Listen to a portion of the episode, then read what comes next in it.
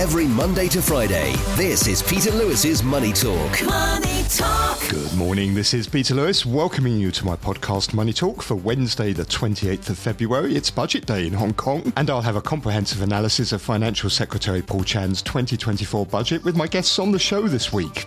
This podcast is sponsored by Surfin Group, which is headquartered in Singapore and offers online financial services to thirty million customers across ten countries. In today's business and finance headlines, ahead of Financial Secretary Paul Chan's budget speech later this morning, the ASEAN Plus three Macroeconomic Research Office, known as AMRO, has published its twenty twenty-three annual consultation report on Hong Kong. The report concludes that the Hong Kong economy is poised to sustain its steady recovery, moving towards trend growth this year. The report recommends that with growing external uncertainties and geopolitical risks, it will be important for Hong Kong to further diversify its economic base, widen its global reach, and continue to address structural challenges such as an ageing population, housing supply, and social inclusion. Hong Kong's lived-in home prices fell for the ninth straight month in January, dropping one point six percent and leaving the city's official home price index at levels last seen more than seven years ago. Secondary market prices of Hong Kong homes have retreated twenty-three percent from their peak in September twenty twenty-one, according to government statistics. The latest data piles further pressure on Financial Secretary Paul Chan to remove property cooling measures in his budget later today. Japan's core inflation slowed for the third consecutive month, complicating the path for the Bank of Japan to lift interest rates. The core consumer price index, which excludes fresh food but includes fuel costs, slowed to two percent in January from two point three percent in December. That's the lowest reading since March twenty twenty-two. However, the core inflation print came in above economists' expectations for a further slowdown to one point eight percent. And Japan's core inflation is now within the central bank's two percent target after exceeding that level for twenty-one consecutive months. The city of Shenzhen has rolled out plans for a big expansion of car exports, a move that's likely to fan fears among Western countries of overcapacity in the industry. The municipal government of Shenzhen, where the world's largest electric vehicle maker B Y D has its headquarters, unveiled twenty-four measures, including support for factory construction, opening new sea routes, and allowing another twenty companies to export second-hand cars, according to a statement released by the city's Commerce Bureau. On today's programme, I'm joined by Enzio von Pfeil, Capital Preservation Specialist at Financial Shield, and Richard Harris, Chief Executive Officer at Port Shelter Investment Management. With a view from Japan is John Beirne, Principal Economist at the Asian Development Bank. And if you have any questions or comments, please post them on my Money Talk website, peter lewis money talk dot substack dot com, and I'll try my best to fit them into the show. Peter Lewis's Money Talk. On Wall Street, U S stocks were mixed Tuesday as traders await key economic data later in the week, including P C E inflation and the second G D P growth estimates. The S and P five hundred inched up zero point two percent to five thousand seventy-eight. The Dow fell ninety-seven points, or a third of a percent, to close at thirty-eight thousand nine hundred seventy-two. Both the Dow and the S and P five hundred have eased from record highs hit last week after Nvidia's stellar earnings report. The Nasdaq added zero point four percent to end at sixteen thousand thirty-five. Small caps outpaced the main U S indices. The Russell two thousand, which tracks two thousand small cap stocks, was up one point three percent, its fourth day of gains. The ten-year Treasury yield ended the day four basis points higher at four point three one percent, and Fed Funds futures are pricing odds of fifty-nine percent that the Federal Reserve will deliver its first interest rate cut of the year in June. The dollar index remained unchanged, around one oh three point eight on Tuesday as investors awaited the release of key data. The Japanese yen gained zero point one percent against the dollar, reaching one hundred fifty point five, following inflation figures that have raised expectations of the Bank of Japan ending its negative interest rate policy later this year. There was no change in the yuan in, offshore, in onshore markets ahead of Friday's P M I data. It was trading at seven point one nine and three quarter renminbi per dollar in Shanghai. Gold was was almost unchanged on the day at two thousand thirty dollars an ounce. Brent crude oil settled one point two percent higher at eighty-two dollars and sixty-six cents a barrel. And Bitcoin surpassed fifty-seven thousand dollars for the first time since late twenty twenty-one.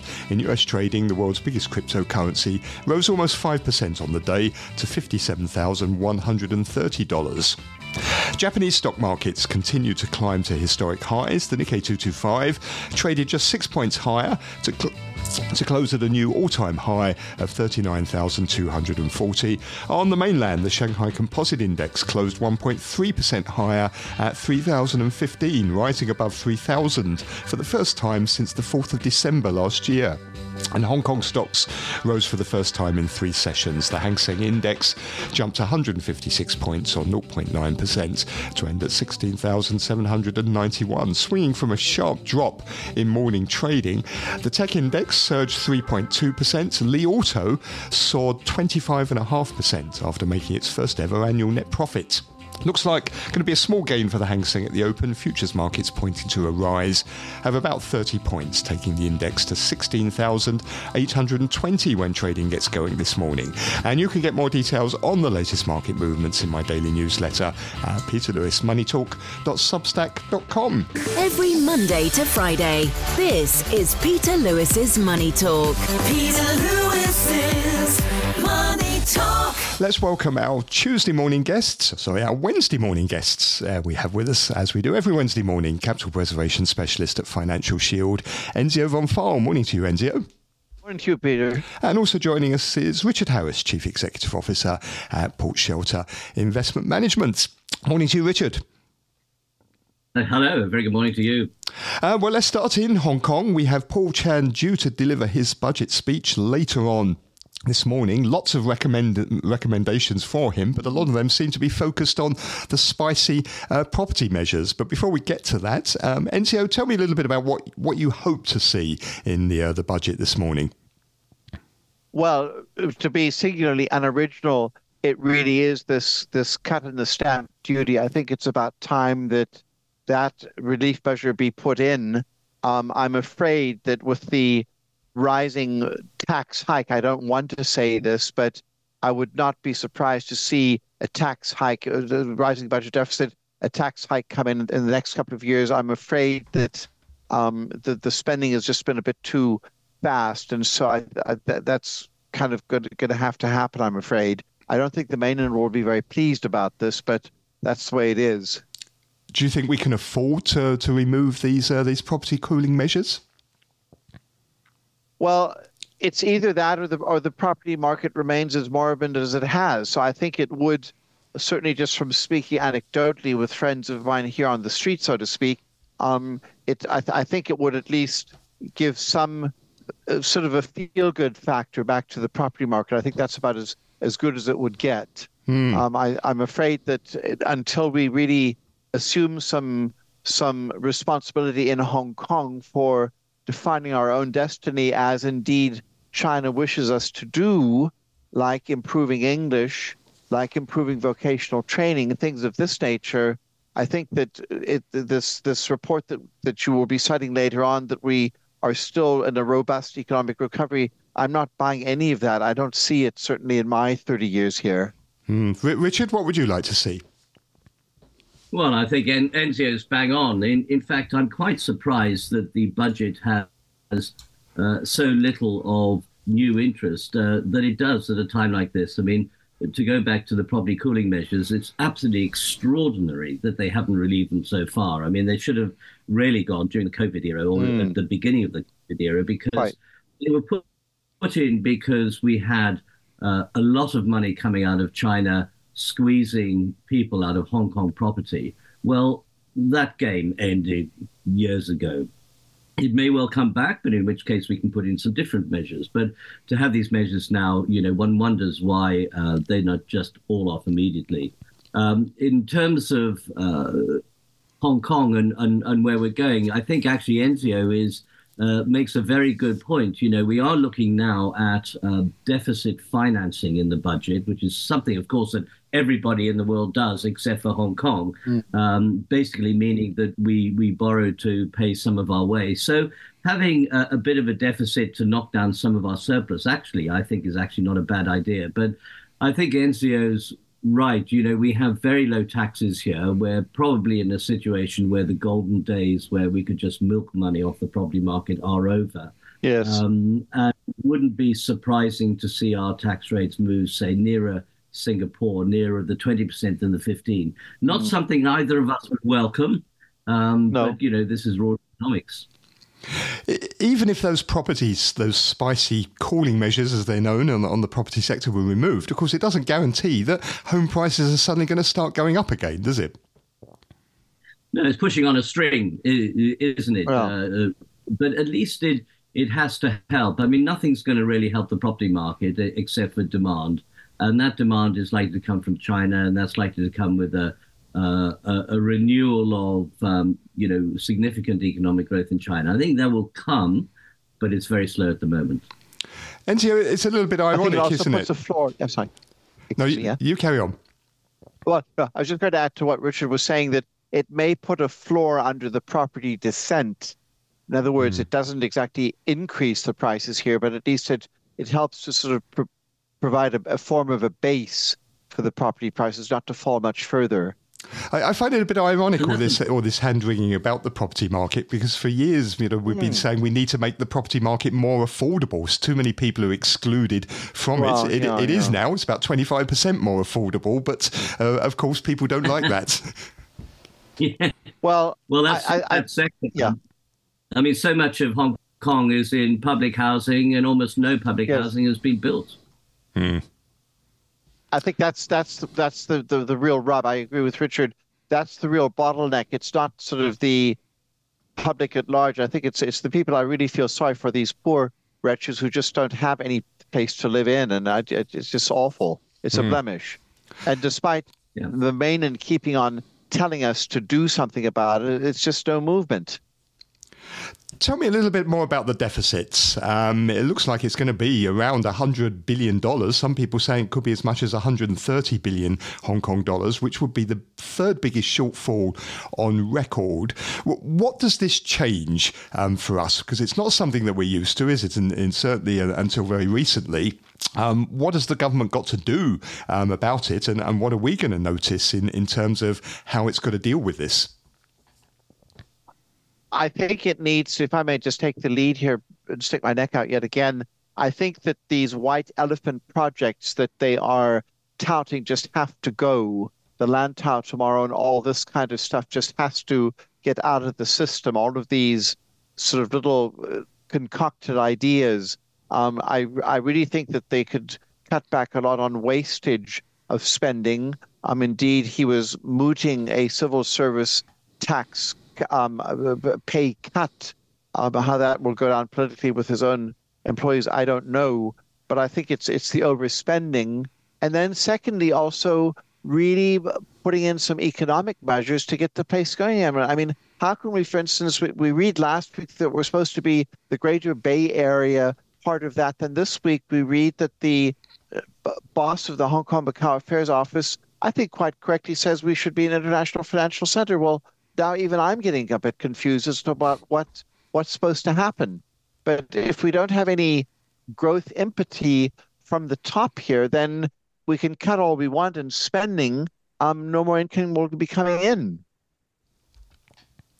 Richard, well, I'll give an example of that. The uh, the government is looking at putting nearly a billion dollars into the tourist industry. Um, and by their own figures, the tourist industry is four point five percent of G D P. It's really, even though it's, it seems to be quite big, employs a lot of people, it's actually a very small part of the economy. So yes. by putting that huge amount of money into the G D P, you know, if it was a company, we would be injecting something like fourteen billion dollars into the economy. Uh, mm. And here we are putting it in one small sector.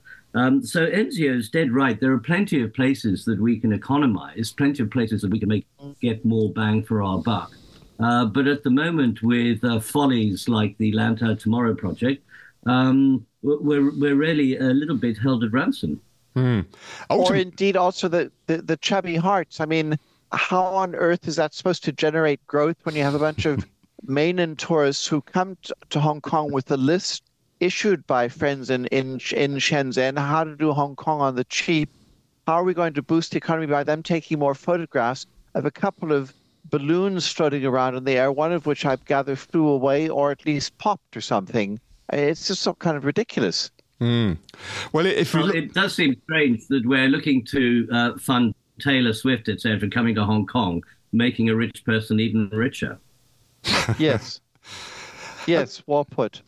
I mean, if you if you look at this uh, this AMRO report, they say that uh, they oh. expect Hong Kong's uh, economy to rebound. They're they're quite uh, quite bullish on things like domestic consumption and the surge in inbound tourism, and they say that's going to keep the economy growing at around about three and a half percent this year. Um, do you agree with that? I don't know how much they were paid for the report. I've never heard of the outfit. Richard, have you? I hadn't, no. It was interesting, but I think to a certain extent, I think, you know, it's a bit of a no-brainer. Of course, the trend is that Hong Kong is going to recover. Um, they were really talking about some fairly basic stuff, which um, mm. uh, which many observers outside Hong Kong, including the uh, Stephen Roach, who was the uh, famous analyst at Morgan Stanley, um, people come to Hong Kong just off the boat and think they know a great deal about it. But um, I guess yes. probably if you take our years in Hong Kong together, we're probably over one hundred twenty, one hundred thirty. So we should have a little bit of gravitas in terms of this analysis. I would correct your English, who knows everything about it. I'm sorry. Well, the, Enzio, what, what, what do you think about the, the, the economic forecast, though, and uh, being supported by uh, cross-border travel and, and tourism? Are, are you not convinced by that? I'm not convinced by the cross-border tourism. Excuse me, Richard?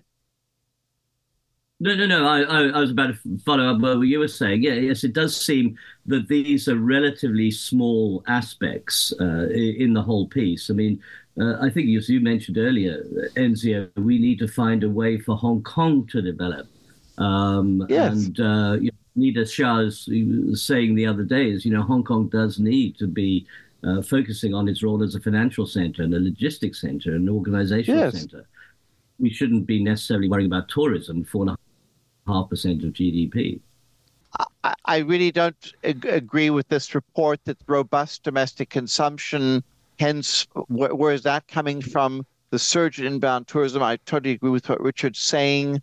Um, but what I would say is that there was a very interesting article in the Financial Times just yesterday by this very erudite China expert, James King, and his colleague about um, China's new growth pivot Um, with trade going more and more into their financial, into their free trade agreement areas, which account for thirty-eight percent of all their exports, and also focusing more and more on the um, ASEAN, which actually last year China exported more to ASEAN, which is part of the Belt and Road Initiative, than it did to the U S, which I find very interesting. Um, so...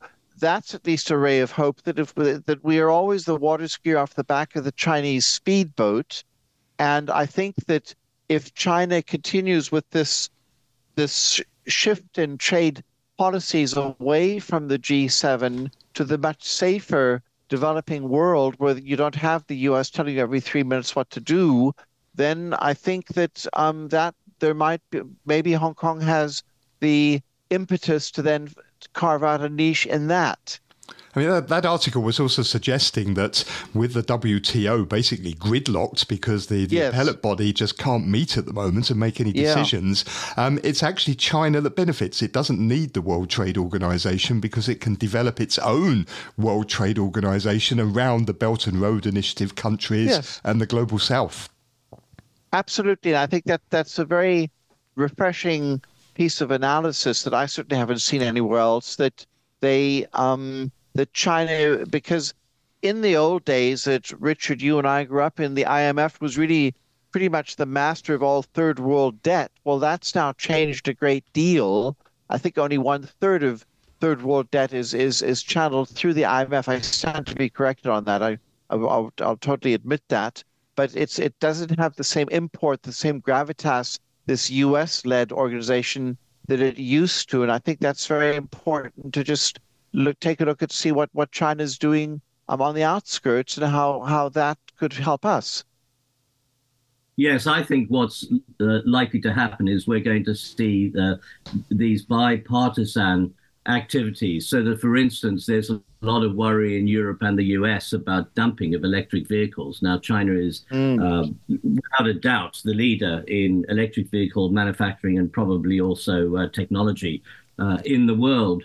But clearly, they also have very low labor costs compared to car workers in, in, in the West.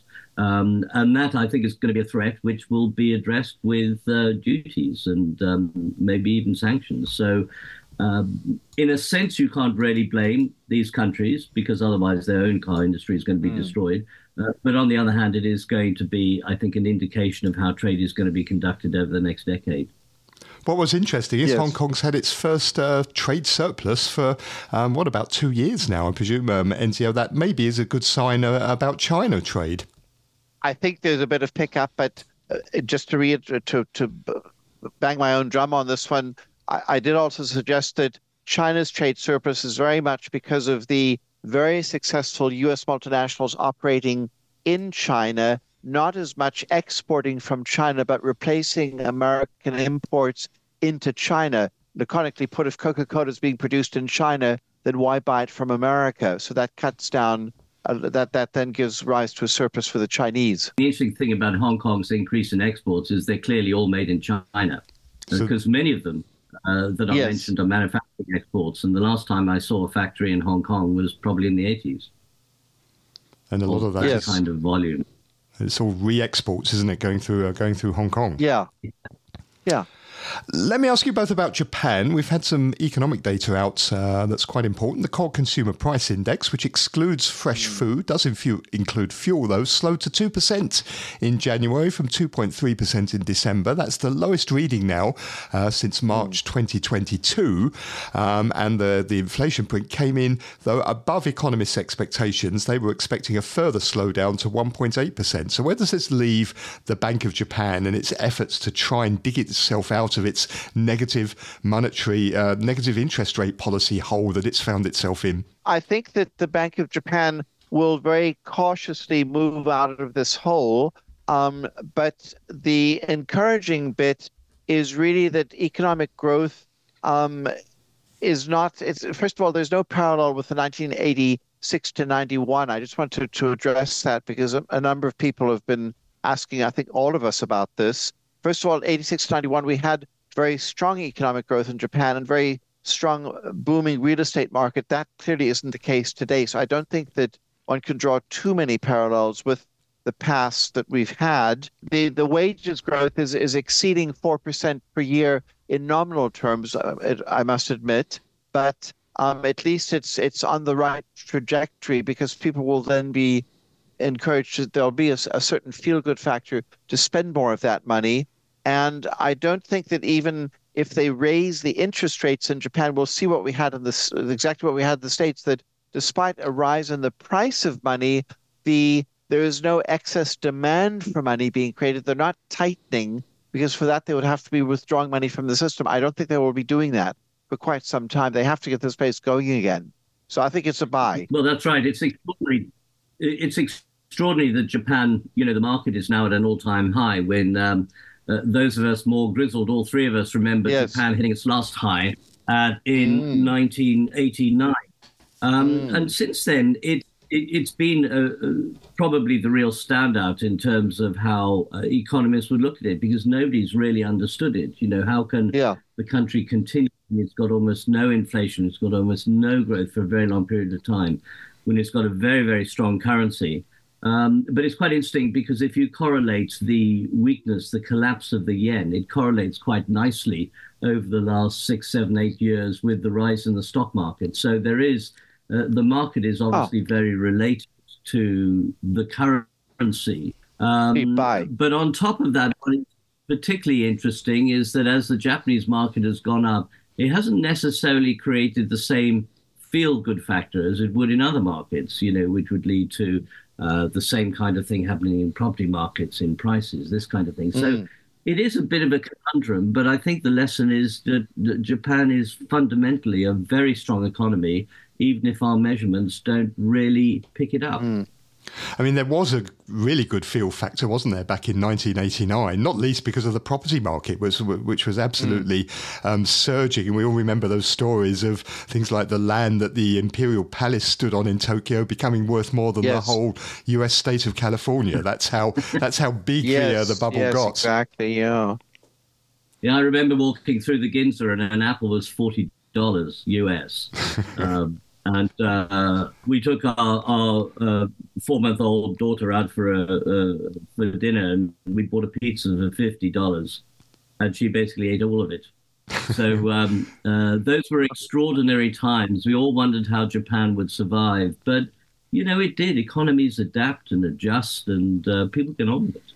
I mean, the other statistic that was interesting is back in nineteen eighty-nine, when the Japanese market was last at an all-time high, fifteen of the biggest of the top twenty uh, companies in the world were Japanese. Mm. Um, you know, we had some mm. of the biggest banks in the world. Um, there are companies like uh, Sony and, and Toyota, the trading houses. Um, now, I don't think there's a single Japanese company in, in the top twenty, is there? You know, currency is the paper on which it's all written. So if mm. the currency goes up, value goes up, and vice versa. Sorry, times change. I was just watching the Alexander the Great series, and if one's heard of Babylon and all these old great cities of, of, of yore, well, they're not around anymore either. So, I mean, it's all changing, and there's no reason why Japan has a toehold on on staying at the top. Well, what do you do, though, when um, you have markets like this at all-time highs? I mean, it's not the only one now, is it? We've got the S and P five hundred and the Dow at all-time highs, the stocks six hundred in Europe, and Germany's DAX hit it. We've got Taiwan, India close to all-time highs, or did actually exceed them for a while, and, of course, Japan. What do you do? Are you supposed to follow the trend? Um, do you step back and maybe look at some of these other beaten-down markets like Hong Kong and mainland China, which are way, way off? off um, their all-time highs? Richard? Yeah, I think the answer is it all depends. You know, what goes up must come down. Mm. And I've always been wary of all-time highs because generally uh, they do uh, portend uh, the, the fact that there's a there is a lot of um, expensive uh, investments in the market. But I think we are also in an era where this massive influx of cash coming in through COVID is still wandering mm. through the system. Yes. Um, and you know, what we're seeing is really we're not necessarily seeing inflation in the shops, although it's obviously gone up a lot, but we, we are seeing inflation in financial assets uh, because it's people who've managed to accumulate all that cash mm. that was generated during the crises. Um, they stick it into assets, and mm. um, uh, especially the stock market being most liquid, it, it's going up. So normally you would say that it's at a high and we're likely to come back, but who knows? We've now got liquidity coming in, changing the whole yes. narrative of what stock markets used to be valued on. I mean, you, that's you, indeed the, the, the core principle of my economic clock, that if you have an excess supply of money, it has to go into asset markets. Those can also, of course, be properties, um, but very much, especially with the birth of the internet and the democratization of, of investments for the retail investor. And then, of course, also with all of these algorithms, these lizards flying about, I think that you'll find more strength in the stock market. Um, I'm, I tend to be quite keen on Japan, on India.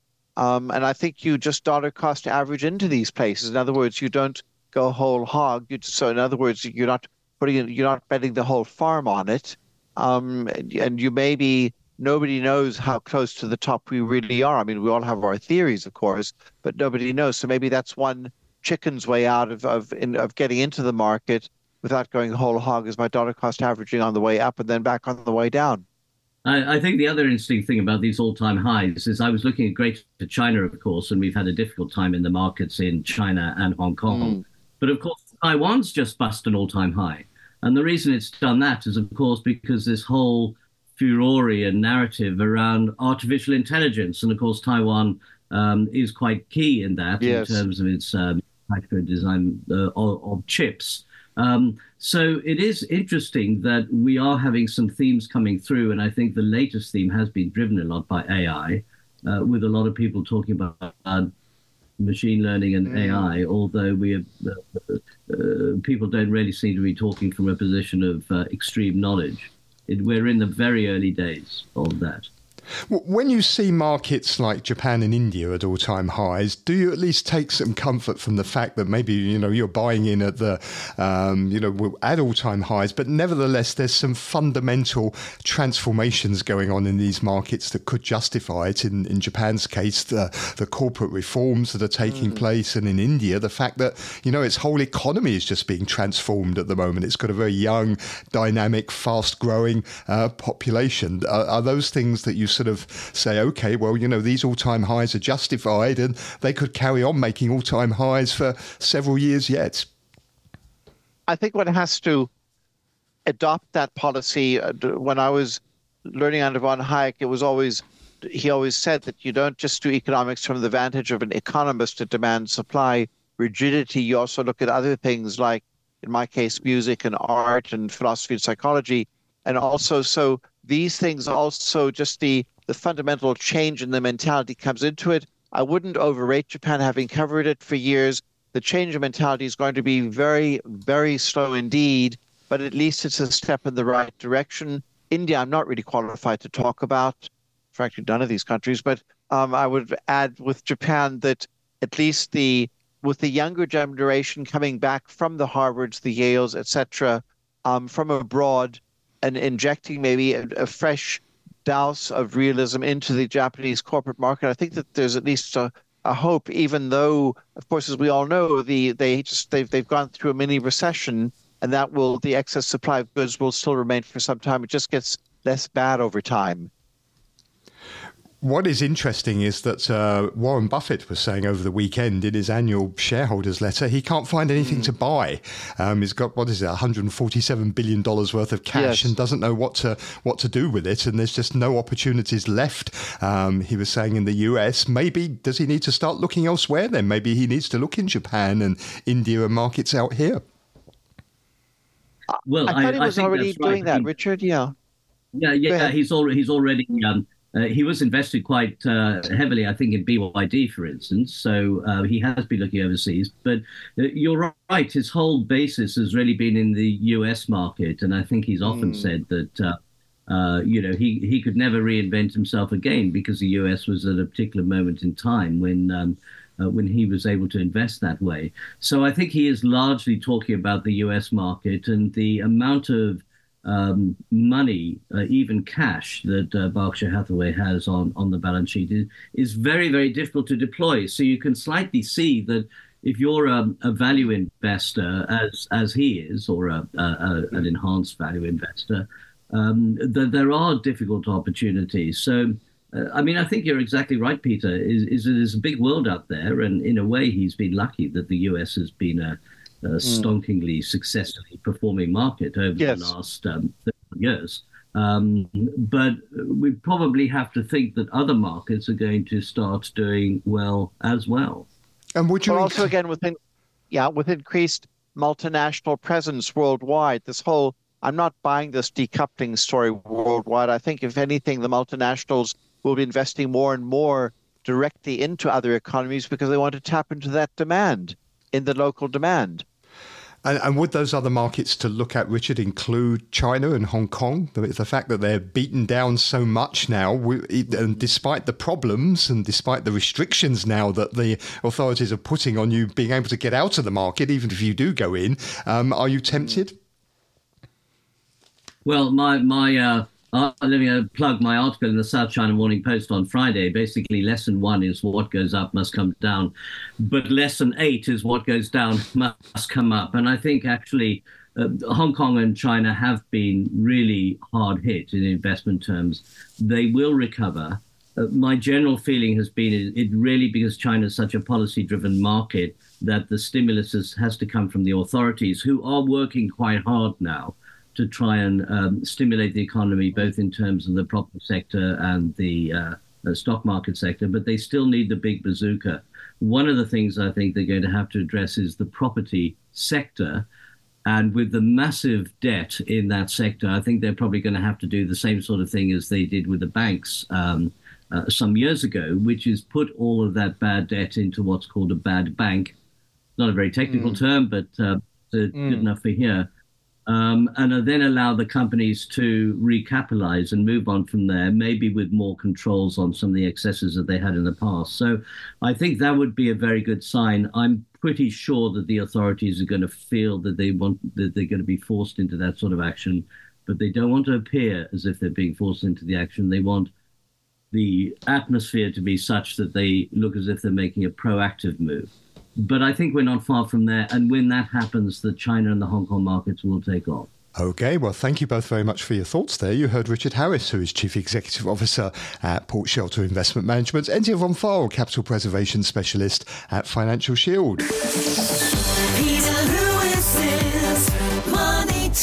I'm joined now by John Beirne, who is Principal Economist at the Asian Development Bank. Morning, John. Good morning, Peter. How are you? I'm very well, thank you. We had some important data, didn't we, from uh, Japan yesterday, the Core Consumer Price Index, which excludes fresh food but includes fuel costs, slowed to two percent in January from two point three percent in December. That's the lowest reading since March twenty twenty-two. So, um... The uh, the core inflation print is now at the central bank's uh, two percent target. So what does the Bank of Japan do? Yes, I think um, all eyes are on what we can expect from the Bank of Japan. And I think it still remains the case that um, what we will end up seeing in the wage negotiations in uh, spring will really determine how we will see uh, monetary policy evolving. So, you know, the Bank of Japan is um, repeatedly repeatedly uh, making the point that um, it's necessary to boost real wages in order to achieve a sustainable um, level of inflation over the medium term. And as you know, real wages have been falling for some time, so it would be necessary to achieve nominal wage growth in excess of Um, prices um, in the spring negotiations, not only for the large firms, but also, of course, for the small and medium-sized enterprises, which account for a, a very large proportion of, of the labor force, around seventy percent. So um, I think that, you know, sustainably achieving the inflation target is uh, a different proposition than achieving it um, at a particular point in time. And the Bank of Japan's talking about this virtuous circle that it hopes will um, take hold, isn't it? Where basically the, the pace of wage growth exceeds inflation, and therefore that will fuel domestic demand and also fuel uh, the economy overall. Are, are there signs that they're going to get that virtuous circle taking hold? Well, as you know, domestic demand has been um, a problem um, in Japan for a long time. And I think that there's an opportunity now to end that, uh, you know, problem that domestic demand faces and, and achieve some sustainable rises in, in consumption over the medium term. Um, and the reason I say that is because, of course, we have seen inflation in Japan um, over the last couple of years. And we have also seen that these um, prices have been passed through to, con- to consumers, which is something that has not been the case in the past. Um, so I think that, you know, firms are understanding that um, wage increases can be helpful to them in the long run, to the extent that it would generate domestic demand, generate consumption, and also, as a result of that, support economic activity. Um, so I think, you know, the consensus view is relatively uh, positive on achieving um, nominal wage rises in excess of inflation. The real question really is whether small and medium-sized enterprises can also um, pick up on uh, wages, because th- this will really determine whether we see real wage rises at the level of the broader economy. So when are we going to know that? Is it going to be around March time that we'll, we'll get a sense of whether um, Japan is going to see these wage increases that the Bank of Japan is looking to? Yes, we will We will know then w- what the situation is as regards the uh, negotiations with large firms. It will take uh, a little bit longer to see how this um, spills over to other other sectors and, and other firms of different size. Um, but I think that um, a strong signaling uh, impact can be um, gleaned from, from the spring negotiations. And you know, I think that, as I said, given the inflationary pressure that we've seen in Japan over the past couple of years, which is something unusual, and given that we have seen a pass-through of, of these external price pressures to consumers, so it's even though the, the price pressures were supply-driven, we are seeing some uh, trickle of that through to to demand um, at the at the at the level of, of the consumer. So I think we can be somewhat positive that we will see some pickup in real wages during twenty twenty-four. So the, the April meeting then, that, that is a, a key meeting. It's a live meeting, isn't it, where the Bank of Japan could finally end its negative interest rate policy? That's correct. Um, I think, you know, to a large extent, the ending of the, the negative rate, I think, is somewhat priced in by markets. But let's remember, you know, we're talking about a negative interest rate here. So even if the, the Bank of Japan would remove that negative rate, we would still have, a, you know, a relatively uh, accommodative monetary policy stance. We would still see uh, pressure on the yen. Um, but of course, Um, it, it would be a move towards um, uh, tightness, um, albeit at, at, a, at a very uh, small magnitude. I think the bigger question for the yen will be what happens with U S inflation and what happens with U S monetary policy. Um, you know, th- this will really determine the, the size of, of the spread that we see between U S and, and Japanese interest rates. And, you know, this is one of the factors that is really behind Um, the level of the yen that we're seeing at the moment. Mm. Is it, there is some frustration I, I, I sense in the markets uh, among investors that they just want the Bank of Japan to get on with it, saying to themselves, why don't they just go and uh, raise rates now um, before they miss the chance? Because actually, as you say, maybe soon the uh, the Fed may be cutting rates. China is already easing monetary policy because it's in deflation. Is there a risk that if the Bank of Japan doesn't get on with it soon, it may miss the boat altogether? That's a possibility, and that's one way to look at it. We also must remember the um, fragile state of, of the economy. As you know, at the end of uh, the last quarter of twenty twenty-three, the economy in Japan entered into a technical recession. Um, admittedly, a, a large portion of this was due to the, pre- the depreciation of the yen and valuation effects on, on G D P. Um, nonetheless, it has entered a, a technical recession in, in that quarter. Um, this would also, of course, make it uh, somewhat problematic to, to then decide to, to hike interest rates. Um, as well as that, I think, you know, the underlying um, concern is whether the achievement of inflation over the medium term could be done in, in a sustainable manner.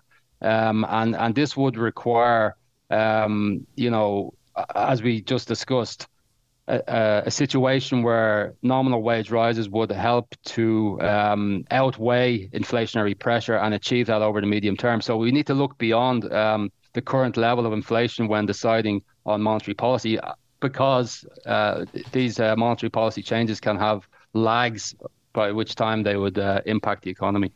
Now, while this is all going on, um, the Nikkei two twenty-five has hit a new all-time high, uh, uh, achieved that peak last in uh, the final day of trading in December nineteen eighty-nine. I remember it well. It was actually the very day I arrived in Tokyo for a three-year stint. I was blamed by my colleagues forever afterwards for bringing the bull market to an end. Um, this is an important psychological level, isn't it? That it's traders have been waiting a long time to get over that nineteen eighty-nine hurdle. It's been sort of referred to as the iron coffin lid um, because it's been so unattainable now for, what, three and a half decades. So is there almost a feeling of relief that now it's there? Well, I think it's um, not a coincidence that this boom that we've seen in the stock market comes at a time when the yen has been de- depreciating sharply. Um, and this has attracted huge Uh, share of, of foreign investors into Japanese stocks um, and has helped to to continue the, the growth of the stock market throughout the, the course of twenty twenty-three and into twenty twenty-four, despite the somewhat uh, you know fragile state of, of the economy and somewhat tepid growth um, outlook going forward. So we see this uh, strong um, boom in the stock market due to this effect of Um, you know, the, the the level of the yen, implying that it's relatively cheap for foreign investors to come in to uh, invest. The other point, of course, is on um, corporate governance reform in Japan, which is aimed at improving valuations of firms, which is another factor which is important for um, driving the you know the, the, the level of the of the stock market um, higher. And this could be something that could have longer term uh, gains as well. It's it's very interesting, isn't it, to compare the economy now with the economy back in nineteen eighty-nine and just how different it was, because the economy then had been booming since, what, the mid nineteen eighties. Um, there'd been a, not only a stock market bubble, but a property market bubble as well. But ultimately, people felt pretty good at the time in nineteen eighty-nine about the economy. Not, not so much now, and certainly you couldn't say the economy is booming at the moment. So a very big contrast between the, the two eras. Yes, I think that's a it's an important point. There are clearly differences between the two eras. Um, one thing that's notable, perhaps, is that the, the current boom that we're seeing is perhaps more underlined by um, valuations that are closer to e- uh, equilibrium levels or mm. closer to fundamentals, whereas what we saw back in eighty-nine was, um, uh, you know, more of an overheating feeling compared to what we see at the moment. So um, it basically implies that um, we would be more confident that we would not see a collapse to the extent that what we saw in, in nineteen eighty-nine, because we, I, I, I get the feeling that um, the, the overheating is um, less less of a concern in the current era compared to the past. Mm. Uh, back in those days, there was, uh, in nineteen eighty-nine, tw- uh, fifteen out of the, the twenty largest companies in the world were Japanese. I, I don't think there's a single Japanese company now in, in the top twenty largest companies in the world. Yes, that's another big difference, of course. I think um, this is not this is basically a, a global phenomenon, as Um, you know, stock markets and uh, financial markets more broadly have become much more internationalized over the past uh, decades. Um, and, and this is something that we see borne out in, in domestic stock markets as well. John, it's always a pleasure talking to you. Thank you very much indeed, and have a great day. Thank you, Peter. That's John Beirne, who is Principal Economist at the Asian Development Bank. You're listening to Peter Lewis's Money Talk. Money Talk. Thank you for listening this morning. Just a reminder once again to take a look at my website, peter lewis money talk dot substack dot com, where you'll find my daily newsletter with a lot more business and finance news to go with the show. I'll be back tomorrow when my guests will be James Wong, Chief Executive Officer at Cathasia Securities, and Alex Frew McMillan, a freelance writer and Asia columnist for the street dot com. Please catch me tomorrow. Money Talk.